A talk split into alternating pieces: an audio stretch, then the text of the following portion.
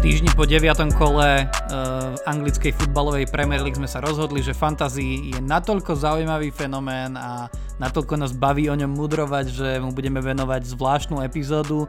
Takže všetci, ktorí máte napríklad chuť len si vypočuť, ako sa bodovo darilo alebo nedarilo jednotlivým hráčom a koho si vybrať do svojej zostavy v najbližšom týždni, môžete počúvať samostatnú epizódu po každom kole anglickej futbalovej ligy. Dneska sa budeme rozprávať nielen o tom, kto bol, naj, kto bol najzaujímavejším hráčom, čo sa týka bodov z posledného týždňa, ale napríklad o tom, že či sa oplatí investovať do hráčov Manchester City, prečo je zaujímavé hľadať body v tímoch ako Liverpool alebo Chelsea, alebo čo môže tak, nová taktika Karla Ancelottiho v Evertone spraviť s vašimi zostavami. No ale začneme Adam, ak budeš súhlasiť, začnem tým najdôležitejším a teda, že od 10. kola, teda od najbližšieho víkendu nájdete na fantázii novú uh, ligu, ktorá bude naozaj bodovo začínať tým desiatým kolom, volá sa PL Fanatics Cup a v nej určite budeme radi, keď sa pridáte a budete sa porovnávať uh, s nami po minulom kole. V, minimálne v našich prípadoch to nebude pre vás žiadny problém. A odkaz na to, ako sa prihlásiť, nájdete aj na našom Instagrame, aj v popise tejto epizódy. No a poďme sa pozrieť na to, ako sa nám darilo v prvom rade v 9. kole. Áno, tak určite sa okrem týchto tém pobavíme aj o tom, že ako si nevyberať kapitána a tam má pre vás Kubo veľmi dobré tipy. Díky. a no, môj, môj Game Week prebiehal tak trochu ako na hojdačke. Najprv som si myslel, že to bude veľmi zlé, ale nakoniec som celkom spokojný prečo som si myslel, že to bude veľmi zlé, je, že som spravil podľa mňa veľkú chybu a to, že som v panike predal Mohameda Salaha a kúpil si za ňo Kevina De Bruyneho, ktorý neodohral vôbec dobrý zápas. A chyba to bola aj preto, pretože keby som ho dal iba na lavičku, a ukázalo sa, že už má aj negatívny test na koronavírus, čiže pravdepodobne bude hrať už v ďalšom kole, tak by som dal do základu Soliho Marča, ktorý mal 9 bodov. A už som sa preklínal, že ako som to zle spravil, no ale nakoniec koronavírus ma aj zachránil, pretože Wilfried Zaha sa naopak testoval pozitívne. A tak mi z mojej základnej zostavy ho automaticky za toho Soliho Marča vystriedalo, takže tých 9 bodov bolo predsa len mojich ale prišiel som o 4 body práve za ten prestup Salah De Bruyne, ktorý som si mohol odpustiť, ale aj tak 73 bodov minus tie 4, takže ja som celkom spokojný. Ty si taký náhodiak, že ty ani ľuďom nemusíš povedať, ale že hneď vedia, že si fanúšik Arsenalu, sa mi zdá. áno, no u mňa, to bola, u mňa to bola oveľa väčšia katastrofa, ako nakoniec som mal 49 bodov tiež ako vďaka tomu, že Zahu mi automaticky vyradilo, ale môjim prvým náhradníkom bol Jared Bowen, ktorý mi nahral neuveriteľné 3 body. Takže to naozaj nebolo ono. No ja sa musím ospravedlniť eh, niektorým ľuďom, s ktorými som sa rozprával posledné dva týždne o tom, že čo odporúčam robiť vo fantázii minimálne. Odporúčal som, eh, ak chcete lacnejšieho alebo, ale produktívneho obrancu, odporúčal som eh, kúpiť Tarika Lemptyho, ktorý stal menej ako 5 miliónov a teda ste za menej ako 5 miliónov získali červenú kartu v poslednom, v poslednom kole. A teda často som odporúčal aj dať si a nakoniec som to aj ja spravil a spravilo to niekoľko 100 tisíc ľudí vo fantázii, že si dali ako kapitána Jacka Grillisha, ktorý nahral koľko nahral? Jeden bod? Alebo hej, jeden bod, lebo odohral 90 minút. Takže máš dva, to je kartu. dobré. Mám dva, áno, jasné, tak uh, vieš čo. Akože aspoň som na, uh, na Vice dal Fernandeša, ktorý bol jeden z najproduktívnejších hráčov, čo sa fantasy bodov týka v poslednom kole, ale naozaj, naozaj mi nepomohlo ani to, že som Jacka Grilliša spravil kapitána a kapitánsku pásku som odobral Dominikovi Calvertovi Luhinovi. Ja by som zdôraznil, ak náhodou to ešte niekto nevie, Kobe je fanúšik Manchester United a ja, fanúšik Arsenalu, som veril tomu Brunovi Fernandešovi a dal som ho za kapitána a on nie, on to dal Grealishovi. A ja som chcel potešiť Adama, takže som si dal Bukaya Saku do svojho, do svojho základu a nahral mi krásny jeden bod v tom úžasnom zápase, a, ktorý Arsenal predvedol proti naozaj pomerne dobre hrajúcemu Leedsu. No ale mm, poďme si teda napríklad zaspomínať, e, zaspomínať na to, že čo sme sa bavili ako o veľkej dileme pred tým e, deviatým kolom.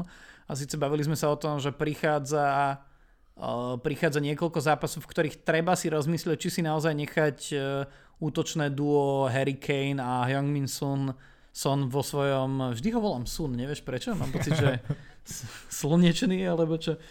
Uh, tak týchto dvoch hráčov, že či si nechať uh, v svojej zostave a vyzerá to tak, že to Manchester City sa manažéri a manažérky naozaj nemuseli bať? Je to tak, naozaj prekvapilo ma to, že som dokázal aj proti ním takmer okamžite skorovať a trošku ma aj mrzí, že som ho predal, ale na druhej strane za ňo som zobral Bruna Fernandeša, takže nemusím byť až tak sklamaný. Uvidíme ako v ďalších zápasoch, ale vyzerá to naozaj tak, že Harry Kane a Heung-Min Son sú tzv. fixture proof, to znamená, že dokážu pridať body aj proti ťažším súperom a netreba sa tak možno až tak veľký význam v ich prípade prikladať e, náročnosti programu. No tak rovno skočme na Man City, lebo ako jednou z najväčších dilem zase uh, tohto najbližšieho kola, teda 10. gameweeku, je, že či investovať, alebo teda si ponechať, ak ich už máte hráčov Manchester City. Uh, tú dilemu vlastne ako diskutujúci hlavne na anglick- anglických fórach uh, volajú, že, že forma versus uh, program, alebo teda form versus fixture, fixtures. A teda najbližší, najbližších 6 zápasov Manchester City vyzerá asi takto. Budú v najbližšom kole hostiť Burnley. Následne budú mať opäť doma Fulham, potom cestujú na Old Trafford za Manchester United, Uh, potom doma zatiaľ pomerne beznádejný West Bromwich, vonku Southampton a doma Newcastle. Čiže sa bavíme o štyroch domácich zápasoch s, slabý, s, pomerne slabými supermi z, najbližší, z najbližších šiestich. Na druhej strane tá forma chlapcov Pepa Guardiolu v posledných zápasoch a najmä tých, na ktorých sa veľmi často vo fantazii spoliehame, či už Kevin De Bruyne, Raheem Sterling, pochopiteľne Sergio Aguero trochu menej, ale treba aj Gabriel Jesus, ktorého som napríklad ja osobne opäť odporúčal v minulom podcaste, tak je ťažko sa na nich spoliehať. Ja som túto dilemu s Manchesterom City už troška obšírnejšie rozprával aj v tej našej nutej epizóde. Ešte zhrniem raz, že môj hlavný problém s Manchesterom City nie je ani až tak forma, ale už dlhé roky ja mám naozaj problém brať týchto hráčov preto kvôli Guardiolovej taktike, kde on veľmi rotuje zostavu. Ukázalo sa to aj v tomto zápase. Veľa ľudí dalo šancu Sterlingovi a vidíte taký hráč ako Rahim Sterling, ktorý má byť opora týmu a ostal na začiatku zápasu na lavičke. Preto ja, ja pokiaľ môžem, tak sa naozaj snažím.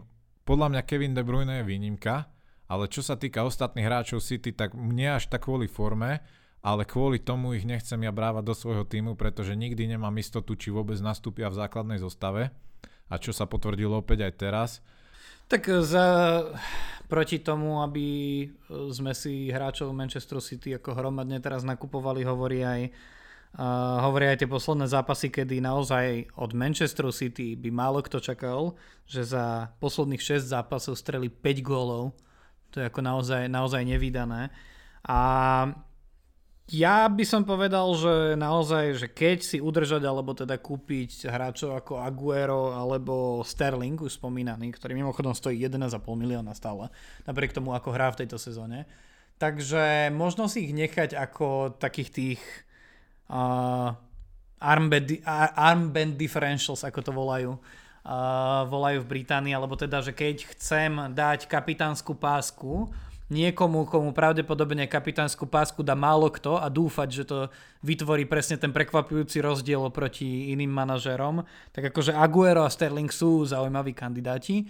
Za mňa, ja mám vo svojej dosta- do zostave iba Rubena Diaša, ktorý teda tiež má bohvie ako nepotešil svojim krásnym nula bodom. Uh, ale, ale podľa mňa sú dvaja hráči, na ktorých sa treba pozerať. Kevin De Bruyne, tým, že sa mu nedarí, ja trošku od neho očakávam, že že sa tak ako zdravo na série a že vráti sa ako k tým svojim číslam, na ktoré sme u neho zvyknutí. Sice stojí 11,6 milióna, ale akože ak niečo stojí za zváženie, tak je to to, že síce on mal slabú formu, ale stúpa mu, hej, že síce mal dve, mal dve asistencie v posledných šestich zápasoch, ale možno ešte zaujímavejšie je, že za posledné 4 zápasy mal 14 striel na bránu, čo ako smrdí nejakou bodovou explóziou z času na čas. A navyše už na koho sa môže Guardiola spolahnuť, že ako pozdvihne City, ak nie na ňo. A môj druhý typ je 5,5 miliónový Joao Cancelo. Joao Cancelo, už minule som o ňom hovoril, že je pozoruhodné, uh, ako hrá ešte pri tom, že hrá úplne na opačnej strane ihriska, uh, čo sa obrany týka, ako zvykne, ale za posledné 4 zápasy ako krajný back vytvoril neuveriteľných 12 šancí. Takže tam sa možno skrýva tiež potenciál. Absolútne s tebou súhlasím, pokiaľ niekoho zobrá zo City, tak je to Kevin De Bruyne, ktorého Guardiola nerotuje a potom sú to obranci, obrancovia.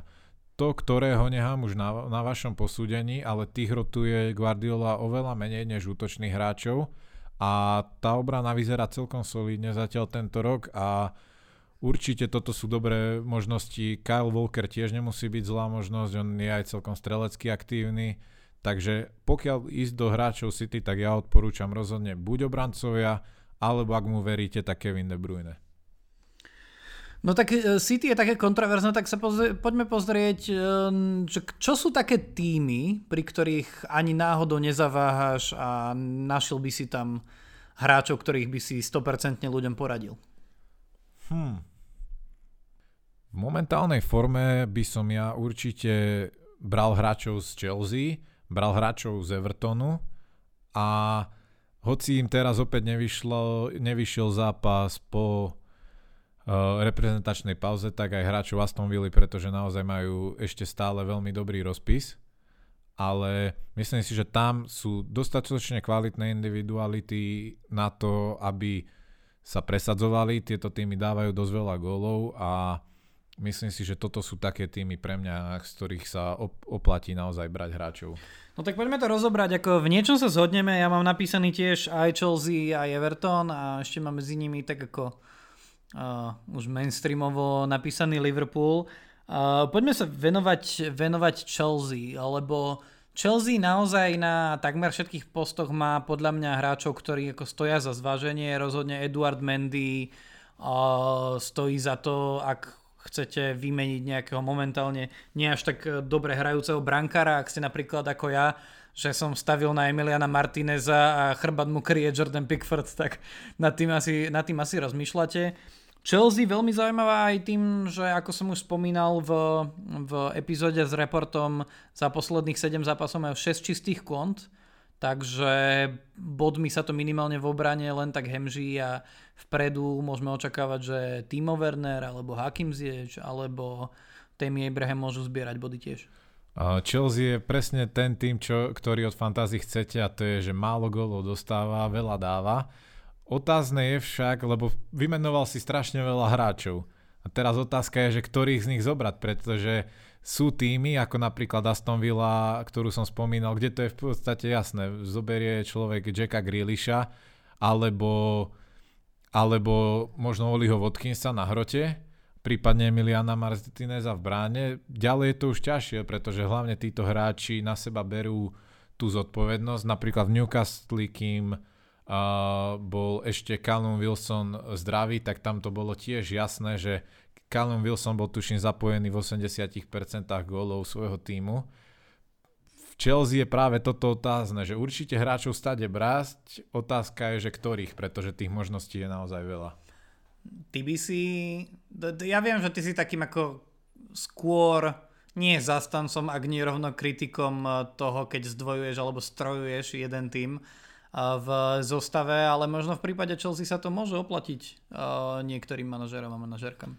Súčasná forma tomu nasvedčuje a ja sa k tomu budem venovať aj ďalej v ďalšej téme ale určite zdvojiť aj strojiť nie je vždy zlé. Nie som až taký fanúšik, ale určite najmä, najmä stále som ochotný do toho ísť, pokiaľ tomu nasvedčuje aj forma a aj rozpis.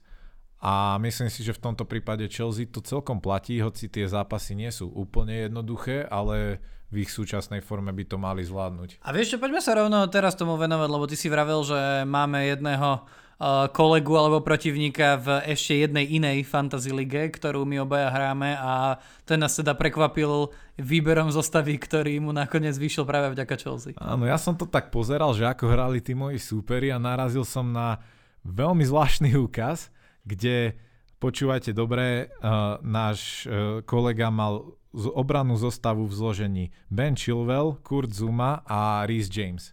7, 6 a 8 bodov, úplne skvelý výsledok a naozaj čo sa venujem fantázii 7-8 rokov, tak vždycky platilo, že najmä v obrane a v bráne nechce človek veľmi zdvojovať a to už nestrojovať hráčov, pretože pokiaľ dostane ten tým gól, tak automaticky máte v podstate vyradených všetkých troch, pokiaľ im, vám niekto z nich neskoruje alebo neasistuje. A tuto tento náš kolega to zobral úplne z opačného konca a stavil všetko na jednu kartu a ako si už spomínal ty v posledných 7 zápasoch 6 čistých kont, tak naozaj ak to má niekto teraz spraviť, tak asi v súčasnej forme Chelsea a stále nie som úplne ochotný takýto risk e, zobrať, ale minimálne semienko mi zasadil uh, uvažovania do toho, že či to naozaj neskúsiť niekedy, keď si naozaj budeme cítiť a vyzerá, že mu to poriadne bude vychádzať minimálne doteraz a asi aj odteraz. Akože ja by som si obzvlášť v obrane na to naozaj netrúfol, ale pri tej Chelsea to začína vyzerať, že tá obrana oproti tomu, čo sme videli minulý rok, funguje a minimálne v prípade Bena Chilvela už sme sa minule rozprávali, že bude veľká šanca zbierania bodov aj dopredu a po tomto zápase už sa nedá povedať, že by to nemuselo platiť aj Orisovi Jamesovi. Presne tak, obidvaja títo krajní obrancovia sa veľmi zapájajú do útoku, posielajú veľmi ťažké centre, Ben Chilwell dokonca kope nejaké štandardky, pokiaľ nie je na ihrisku Mason Mount alebo Hakim Ziyech a ale zároveň Kurzuma, pozrite sa, Kurzuma má už 3 góly túto sezónu. Naozaj títo traja hráči, ja potom, čo som toto videl, tak som naozaj inšpirovaný a budem mať veľké premýšľanie, či to aj ja niekedy neskúsim na takýto štýl, že na troch obrancov z jedného týmu, pretože a najmä teraz Chelsea, naozaj títo traja hráči málo do, golov dostávajú a zapájajú sa aj do toho útoku. Keď sme pri tom zdvojovaní, strojovaní pozícií, ja kde by som sa to až tak nebal spraviť, keď už by som musel, tak by to bol pre mňa Liverpool. Hej, lebo akože ak je niečo lákavé a zjavne so mnou súhlasí aj, eh, aj eh, oficiálna stránka Fantasy Premier League, ak je niečo lákavé, tak je získať do svojho týmu Dioga Žotu z Liverpoolu od teda toho minulého kola, ktoré naozaj skončilo len pred niekoľkými hodinami, keďže nahrávame v útorok si Dioga Žotu už kúpilo viac ako 340 tisíc manažerov a manažerok. A, a ešte navyše on je vedený medzi stredopoliarmi. Aj napriek tomu, že na ihrisku vyzerá skôr ako útočník, e, čo znamená, že ešte vytvára priestor pre ďalších útočníkov, medzi ktorých sa vráti e, Mohamed Salah, ktorý mal negatívny výsledok ktorý získal z nejakého dôvodu až potom, ako odletel z Egypta. čo, čo je pre mňa trošku prekvapivé, ale to je možno na inú tému. Uh, no a možno, ak sa teraz uh, rozbehne aj Bobby Firmino, ktorý ale nemá úplne nemá úplne um, také úlohy, aby strieľal veľa golov, skôr ich ako vyrobil tou čiernou robotou, tak tam by som sa nebal, nebal hľadať. Ja hneď dorozprávam, len poviem ešte jedno, že že napriek tomu, že sme zvyknutí na, z minulej sezóny na pomerne veľké bodové hody aj z krajov obrany a báli sme sa a trend Alexander Arnold je po, po Wilfridovi Zahovi v posledných dňoch uh, najviac predávaným hráčom, tak možno za zvaženie stojí ten James Milner, lebo James Milner naozaj ako v tomto kole, keď zastúpil Trenta, tak uh, nazbieral 11 bodov a on môže byť presne taký ten game differential, že jeho si dáte, iným sa nemusí dariť a vy budete mať Milnera s pomerne veľkým počtom bodov. Súhlasím s Jamesom Milnerom. Otázne je, že ako dlho bude trend zranený a udrží sa v základnej zostave, ale myslím si, že pokiaľ nepotrebujete robiť niekde inde prestupy, tak myslím si, že toto je dobré riešenie do obrany.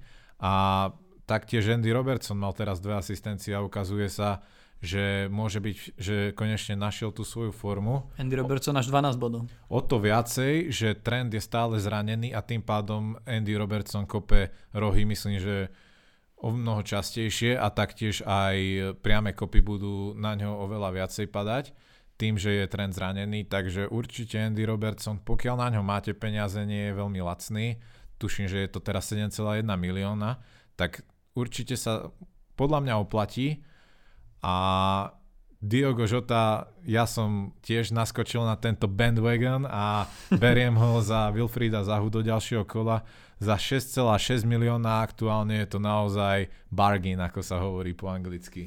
Tak ja to ešte možno zaraz, kým nahrávame, ideme spraviť, kým si to kým si to stránka fantasy nerozmyslí, lebo to je naozaj ako veľmi malá suma, to je, to je, keď si to porovnáme ako s inými hráčmi, tak ako výrazne výrazne lacnejšie, či už ako Raheem Sterling v útoku, od ktorého teda nedostávaš také bodové nálože, ale ja si myslím, že je to určite drahšie ako Fernández. A teraz z hlavy nepoviem, ale možno by som typoval, že je to, áno, je to menej ako, alebo zhruba rovnako ako Jack Grealish. Takže, takže celkom dobré. A ty si hovoril, že, že by si hľadal body aj v Aston Villa stále. Ktorí sú tí hráči?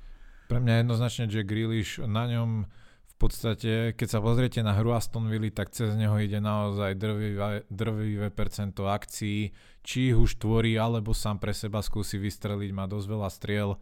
Myslím si, že Jack Grealish stále nie je až taký drahý, hoci v tomto zápase to nepotvrdil, má veľmi dobrú formu, ukázal to napríklad po, pri reprezentačnej pauze za Anglicko a aj v minulých kolách. Takže ja by som určite išiel do Jacka Grealisha. Emiliano Martinez je pre mňa skvelý brankár a bol som veľmi smutný, keď odchádzal z Arsenalu a hoci teraz opäť dostali góly, už, ma, už mi spravil veľa bodov túto sezónu, ja ho mám. A hoci je teraz už o dosť drahší, než ako som ho kupoval, myslím, že už stúpol o pol milióna dokopy, čiže už 5 krát stúpol, ale myslím si, že on je ďalšia dobrá voľba a Oli Watkins, ja som ho zobral pred, minulou, pred minulým kolom najmä kvôli tomu rozpisu do, priaznevému pre Vilu. Teraz už začínam váhať, či to bola dobrá, dobré rozhodnutie, ale ja mu stále verím, že na tom hrote dokáže mi priniesť nejaké bonusové body. Ale Oli Watkins e, vyzerá, že bude minimálne teraz sa hotoval aj na penaltu, čiže vyzerá to, že keď budú nejaké ako veľmi blízke štandardky, alebo teda hlavne penalty, že možno ho uvidíme. Áno, už kopal aj predtým. Áno, áno. Čiže v, tomto ako, v tejto VAR dobe si myslím, že tá šanca na penalty predsa len je ako trochu vyššia, hlavne pri týme ako je Aston Villa, ktorý naozaj že veľmi často sa do 16 dostáva a málo kedy, alebo málo kedy, ale nie je tak ako uh, iné kluby, um, má ten, taký ten počet riešení strelami z diaľky čo sa týka akcií. A Jack Grealish patrí k tým hráčom, ktorí si vedia po tú penaltu aj dôjsť. Presne tak, presne tak. A ja mám ešte aj Tyrona Minksa, aj keď po tomto poslednom kole ako pochybujem, že... Ale Ezri Konsa je veľmi dobrý, dobrá voľba a najmä aj preto, že nie len kvôli obranným e, štatistikám, ale aj preto, že je naozaj veľmi nebezpečný pri štandardkách. Áno, presne tak. No ja ešte ďalší tým, v ktorom sme sa zhodli, že možno hľadať body, tak je Everton. Čo je pre teba dôvod? hlavný, kvôli ktorému siahať po hráčoch Evertonu. Everton strieľa veľa gólov, sú veľmi útočne naladeným mužstvom, kreatívnym a je tam veľmi, veľmi veľa, podľa mňa veľmi dobrých možností aj za celkom priateľnú cenu. Hoci Dominik Calvert-Lewin je opäť jedným z rekordérom, už stúpol myslím, že 8 krát za túto sezónu a, nie, a teraz sa chystá na 9. stupnutie po ďalších dvoch góloch, ktoré skoroval. Čo sa ceny týka, hej? Áno. Aha. A, takže určite James Rodriguez, hoci posledné dva zápasy mu až tak nevyšli, tak pokiaľ ste sledovali ten zápas postivo, tak naozaj tvoril tú hru, mal dobré prihrávky do šanci, vie aj vystreliť, takže môže opäť aj on. A vrátil sa Richard Leeson, čo je ďalší hráč, ktorý si vie dojsť po tú šancu a vie aj šancu vytvoriť. A ako sme už spomínali v časti o reporte, tak Luka Dean je veľmi zaujímavá možnosť do obranných hradov, pokiaľ na ňo máte peniaze. V prospech hráčov Evertonu hrá aj hrá aj najbližší program, alebo teda ako relatívne, ale budú doma hostiť eh, Leeds, kde pravdepodobne budú hrať viac na dynamiku po krajoch ako na nejaké veľké držanie lopty, čo by ale na druhej strane ako napríklad eh, Lukovi Dínemu alebo, alebo Richarlisonovi mohlo, mohlo vyhovovať. Uh, následne idú hrať na Burnley, potom doma z Chelsea, ale potom následne majú opäť doma mizerný tým, a teda Arsenal. Prepač. A za mňa, že ak Carlo Ancelotti si nechá, ak spraví trend z toho, ako hral Everton, hlavne čo sa týka rozostavenia v poslednom zápase, že naozaj skúsil to na troch kmeňových obrancov a ešte viac vysunul wingbackov, obzvlášť Luku Dineho, ktorý je naozaj, že technicky je rýchlostne výborný a tá nahrávka, ktorú poslal na, na druhý gól Dominika calverta Luina, to je proste niečo, čo nie je ojedinele, on to vie. Um, čo je dôvod, prečo možno Lukudineho si dávať do zostavy. To je jeden taký môj typ ako za Everton, lebo ja si zase nemyslím, že je tam aj veľa hráčov. na Dukureho, ten bol tiež fantastický. Pre, to, to je, áno, áno, áno. Na to som aj zabudol. Taký dobrý je, že to už beriem ako samozrejmosť. Ja sa s tebou nezhodnem úplne, že je veľa hráčov, nad ktorými rozmýšľať, uh, ale dvaja, nad ktorými určite by som rozmýšľal, sú práve Luka Dyň. On, uh, Everton nemá úplne super mizernú obranu, Uh, okrem možno toho zápasu z, z United a okrem toho, že si spomínate určite, že v každé, každý deň, že majú Jordana Pickforda medzi žrďami, ktorý zjavne v tom poslednom zápase mimochodom zabudol už aj vybiehať, že to ako brankár môže. Uh, ale Lukadin môže niečo nazbierať občas za nejaké čisté konto, ale zároveň on bude mať asistencie v tejto sezóne. Pokiaľ sa nezraní, tak on ich zbierať bude. Uh, a zároveň tým, že ako pozbiera veľa lôb, veľa akcií vytvorí, tak on je výborný kandidát na 3 bonusové body pomaly v každom zápase. No a ďalej, akože Dominik Calvert-Lewin, keď mu hráčov, hráčov ako je Dine alebo Richarlison vrátite vyššie na ihrisku, tak on presne tak, ako sme sa rozprávali v minulej epizóde, bude robiť to, čo vie najlepšie a teda postaviť sa tam, kde treba a robiť buď hlavičkové alebo doťukávacie kúzlo. Len Richarlison je pre mňa zaujímavý aj tým, že kope penalty. Teraz mm-hmm. keď sa vrátil, tak môže tak na, naopak to môže uškodiť Calvert Lewinovi, pretože je ďalšia možnosť v útoku, kto môže skorovať góly. Ukázal to aj v minulých sezónach. Takže súhlasím, že Calvert Lewin a Dine sú také skôr typy na istotu, ale pokiaľ chcete možno prekvapiť a zariskovať, tak myslím si, že Richard Lisson je voľbou z Evertonu. Koľko stojí Richard Lisson? On by nemusel byť ani taký drahý oproti, oproti iným hráčom jeho štýlu hry. Richarlison má 7,8 milióna, čo je no. momentálne na rovnakej úrovni ako Dom- Dominic Calvert-Lewin. No, tak to, ale to je za obi dvoch e, výborné, možno ešte za Calvert-Lewina ako za momentálne najlepšieho strelca o, strelca ligy určite dobré. Máš nejaké typy na hráčov, ktorých by si sa ty určite zbavoval, keby si ich mal v svojej zostave, alebo koho sa teda ty ideš zbaviť uh, v, najbližších, v najbližšom kole? Tak idem sa zbaviť Wilfrida Zahu, pretože má koronavírus. Myslím ale... si, že... Ale zbavil by som sa ho, mal som chuť zbaviť sa ho aj tak, pretože ma Kristopelis nepresvedčili v tom poslednom kole a veľmi som chcel Dioga, Dioga Žotu a Wilfried Zaha mi prišiel z mojej zostavy v strede pola ako taký najvhodnejší na výmenu a čo sa týka iných hráčov... Ja počkaj, ja ťa zastavím pri tom Wilfridovi Zahovi, lebo to je presne taká dilema. Ja zase som ho pred minulým kolom nadšene kúpil. Takže trošku ma to zamrzelo a neposunul mi úplne najlepšieho hráča do zostavy, keď ho nepostavili. On síce má pozitívny na koronavírus, ale uvidíme, že ako sa to bude vyvieť. Keby to bolo ako pri Salahovi, tak vynecha zápas Chelsea a nasledujúci jeho zápas by bol proti West Bromwichu vonku Takže stojí za zváženie, či si ho nenechať na lavičke. Hej? Lebo zase akože na Wilfrida Zahu nenaškrabeš peniaze uh, úplne hocikedy. A, ale prebač, som ťa uh, prerušil, koho sa ešte zbavovať? S týmto súhlasím, ešte by som doplnil toto, čo si vravel, že naozaj Wilfried Zaha podľa mňa bude bodovať. Dôležité je, že naozaj to miesto v strede zálohy je veľmi cenné a človek naozaj potrebuje, aby tí hráči boli konzistentní a pripravený na každý zápas a naozaj, ja by som si Wilfrida Zahu nehal, pokiaľ by som nebol momentálne tak nahypovaný na Dioga Žotu.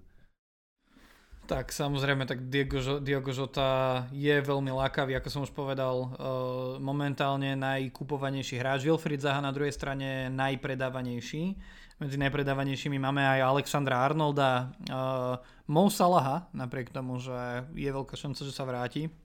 Romena Sajsa a, uh, a tiež Chamesa Rodrigueza, s ktorým uvidíme, uvidíme, ako to bude. No akože z tej, čo sa týka tej mojej zostavy, ja, pravde, ja je veľmi pravdepodobné, že sa budem zbavovať niektorého z obrancov, aj keď teda najradšej by som spravil zmeny na niekoľkých postoch, ale ja svoj wildcard som odohral len nedávno. Uh, ale takže predpokladám, že už navždy budem hrať s Aleksandrom Mitrovičom. to sa to stále nezbav... máš. Ja, tak ale ja si jediný. Počujem, ale t- t- nedá sa ho zbaviť, keď v každom kole sa mi minimálne jeden hráč zraní. Teraz hej, akože Bukayo Saka mimo, Zaha pozitívny, akože Neviem. A to ešte by som chcel ako vymieňať Tyrona Minksa, ktorý momentálne mi až tak nehviezdí. Chcel by som vymeniť už konečne toho Pickforda, ktorému akože po nejakom druhom kole som začal veriť, že ten Everton by Parkuel mohol uhrať uh, čisté konto. A to ani nehovoriac o tom, že toho Jeroda Bowena tam mám iba ako ja, záruku toho, že sa vojdem pod platový strop. No, tak neviem, no tak dúfam, že mi to podobiehajú Chilwell s Alexom TSom. Áno. Ja momentálne, ako sa pozerám práve na svoj tým, nemám veľmi, koho by som sa okrem toho zahu nejak nutne potreboval zbaviť. S brankármi Martinezom a McCartym som spokojný od začiatku sezóny, tam je to v poriadku. Čo sa týka obrany, mám Bellerina, Chilvela, Justina, Volkra Petersa, ktorých e, z dvoch z nich Volkra Petersa a Justina zvyknem rotovať podľa náročnosti zápasu. Tam som tiež celkom spokojný. Možno sa zbavím Justina, pretože 4,8 milióna je dosť drahý a možno to skúsim iba na troch obrancov stabilných a nájdem tie financie ušetrené za ňo možno na niekoho lepšieho v zálohe. A v útoku Dominic Calvert-Lewin, Harry Oli Watkins, myslím si, že to tiež funguje. Oli Watkins, ako som vravel, nie som už až tak o ňom presvedčený, ale zatiaľ ho nehávam. No a či, čo sa týka mojej zálohy, v podaní Grealish, De Bruyne, Fernández, Zaha, ktorého sa zbavujem a kupujem žotu a na lavičke Soli March, ktorý ma teraz veľmi potešil. Ach, Soli March, to je to tvoje šťastie, že tam dostaneš niekoho, kto zrovna mu dali priestoru na dve sezóny v 16. Ale jasne, no, ja očakávam veľa napríklad, to by bol môj taký typ, že na koho sa pozerať do najbližších do najbližších zápasov, tak mohol by to byť Alex TS z Manchester United. Ja ako nemám, v prípade fantasy nemám úplne potrebu veľmi protežovať hráčov United, lebo naozaj je ich, je okrem Fernandéša je málo ktorý hráč, ktorý stabilne prináša body a nebol by u vás pravdepodobne len na, na pár kôl. Ale Alex TS by som povedal, že ponúka väčší ofenzívny potenciál ako napríklad na druhej strane nie až tak zle hrajúci uh, Aaron Van Bissaka. A, a hlavne akože to, s čím on prišiel uh, z Porta, on v minulej sezóne akože dával dvojciferný počet gólov aj asistencií ako, ako ľavý obranca a mm, koronavírus má momentálne prekonaný, čiže môžeme od neho očakávať aj uh, ako body obdobné Chilvelovi, keď sa uh, rozohrá. Súhlasím, to som si aj poznačil, že Alex TS je určite dobrá možnosť. 5,5 milióna je do obrany za mňa trošku veľa, ale pokiaľ ten hráč naozaj bude predvádzať pravidelné, stabilné výkony a pomáhať aj v ofenzíve, tak sa to určite oplatí. A otázne je, že ako často si dokáže Manchester United eh, zachovať čisté konto to, je, to ešte počkám, ale určite je Alex T v mojom watchliste. To ti poviem úplne presne, keď Dean Henderson začne chytávať. Aj keď ne, nemal by som krivdiť uh, Davidovi Decheovi, zaujímali by ma jeho, jeho číslo, že ako veľmi on je vyberaný v jednotlivých, uh, v jednotlivých jednotlivých zostavách, lebo si myslím, že určite bude z opäť brankárov, ktorých majú manažeri a manažerky oveľa častejšie. A Dean Henderson chudák, ten potom ako minulú sezónu bol, ja by som to typoval, že možno aj najlepším brankárom v, v celej Premier League, čo je možno dôvod, prečo Sheffield jeho odchodom, po jeho odchode hrá tak, ako hrá tak e, môžeme očakávať e, jeho vystúpenia pravdepodobne skôr v Lige majstrov ako v Premier League. Je to tak, ale na druhej strane ani tá stoperská dvojica veľa, veľa, veľa nádejí nezbudzuje, ale uvidíme. Myslím si, že ten trend je zlepšujúci sa. Takže... A také, hej, akože ako u koho, hej, že Harry Maguire podľa mňa posledné dva zápasy, aj teraz proti tomu West Bromwichu, že bolo vidieť, že je dominantný. Ja nie som veľký fanúšik jeho a už vôbec nie tej sumy, za ktorú prišiel do United v realite, ale, ale akože vyzerá, že sa začína konečne trochu otriasať z tej svojej uh, greckej uh, kriminálnej minely a, a začína, začína hrať oveľa aktívnejšie a viac dopredu aj v anglickej reprezentácii v poslednom čase, tak uh, možno nejaký ten bodík z nejakého toho rohu uh, by mohol šupnúť. A ja mám ešte na úplný záver, ak môžem dosť podľa mňa prekvapivú a kontroverznú, kontroverzný výber a to je Pierre-Emerick Aubameyang. určite... Pardon.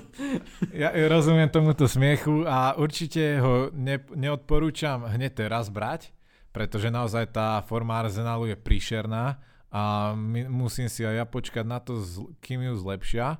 Ale prečo hovorím jeho meno je to, že konečne ho začal Mikel Arteta dávať na hrod útoku a tam podľa môjho názoru, pokiaľ Arsenal naozaj zlepší svoju hru a ostanú v takomto rozostavení, kde on bude hrať v strede, tak má oveľa väčšiu šancu dávať góly, než, bol, než na tom kraji, kde bol do veľkej miery zo začiatku sezóny uh, zabudnutý a nesedel, nesedel mu ten post.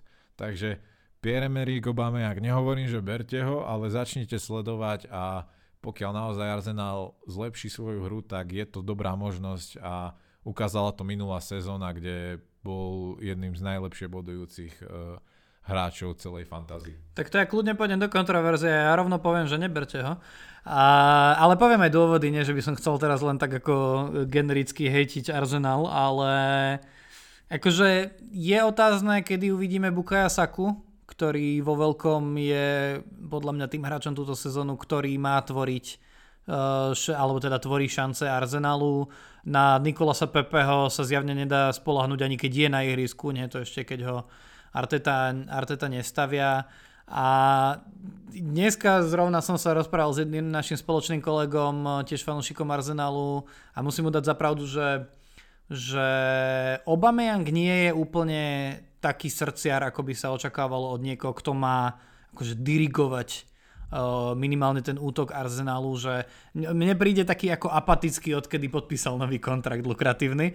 A čiže ako ja, keď už by som išiel do útoku, tak by som možno mieril naozaj na hráčov, ako sú uh, Dominik Calvert-Lewin, alebo, uh, alebo ja neviem, možno riskovať s niekým z Manchester City ako uh, Pierom Emerikom a Obame, Yangom, ale možno ma vyškoli hneď v najbližšom kole. Samozrejme, ja súhlasím so všetkým, čo, čo si povedal. Uh, ešte k tomu dodám ďalšiu, ďalšiu negatívnu vec, že je stále veľmi drahý, cez 11 miliónov, ale pr- tú cenovku má kvôli niečomu. Keď má Arsenal formu a hrajú naozaj dobre, tak Pierre-Emerick Aubameyang je ten, kto, na ktorého sa dá spolahnuť. Preto vravím, neberte ho ešte hneď, pretože tá dobrá hra Arsenalu momentálne chýba a vyzerá to tak, že až tak e, rýchlo nepríde. Ale vravím, sledujte ho a naozaj pokiaľ bude hrať v strede útoku a Arsenal trošku zlepší tú hru, tak podľa mňa uvidíme od neho t- také štatistiky ako doteraz. Ja rozhodne nad ním palicu nelámem, ale určite ho nejdem brať ešte teraz. Ja poradím takto nakoniec, aby som trochu odľahčil ja vám radím, berte Danyho Welbecka. Danny Welbeck už dávno nemal takú gólovú sériu, teda jedného gólu, ako má teraz. A hrá v Brightone, alebo teda všetci sme zistili zrazu, že hrá v Brightone, ktorý úplne evidentne sa rozhodol radšej len útočiť, ako aj brániť. A aj keď teraz bez Tarika Lamptyho to budú mať v útoku náročnejšie, ale podľa mňa Danny Welbeck za 5,5 milióna ako game differential do toho musí človek chcieť ísť po 9 bodoch v, v minulom zápase. Uh, myslím si, že aj ty ako fanúšik Arsenalu a ja ako fanúšik United sa zhodneme, že tento náš bývalý hráč môže byť hviezdou Premier League. Presne to som chcel doplniť, že na záver odkazujem, že som nesmierne hrdý na bývalých reprezentantov Arsenalu Dennyho Welbecka a Tea Volkota, ktorí očividne našli niekoľko rokov stratenú formu a dokázali sa gólovo presadiť, čo som naozaj už nečakal, že niekedy v živote uvidím. A... Ale treba spraviť čiaru zase. Velbeck býva veľa zranený, Teo Volkodil. Teo Volkot. Ale bol to nádejný talent. Bo... No tak až v takejto odľahčenej atmosfére môžeme, myslím si, túto epizódu aj ukončiť. Ešte raz pripomínam, v popise epizódy aj na našom Instagrame Premier League Fanatics nájdete odkaz, e, na, e, cez ktorý sa môžete zapojiť do našej úplne novej fantasy ligy so svojimi týmami. Ak vás týmto inšpirujeme vôbec si založiť fantasy tým, tak neváhajte, choďte na stránky alebo do apky Premier League, kde keď nájdete PL Fanatics Cup, tak ste v tej správnej spoločnosti. Adam, ja tebe ďakujem, vám ďakujem za vypočutie a tešte sa na nás a my sa budeme tešiť na vás už v najbližšom týždni po 10. kole Premier League. Ďakujem a ja teším sa na vás na budúce a pridávajte sa do našej Fantasy ligy, ak chcete hrávať s tými najlepšími PL manažermi. A so mnou. Majte sa. Ahojte.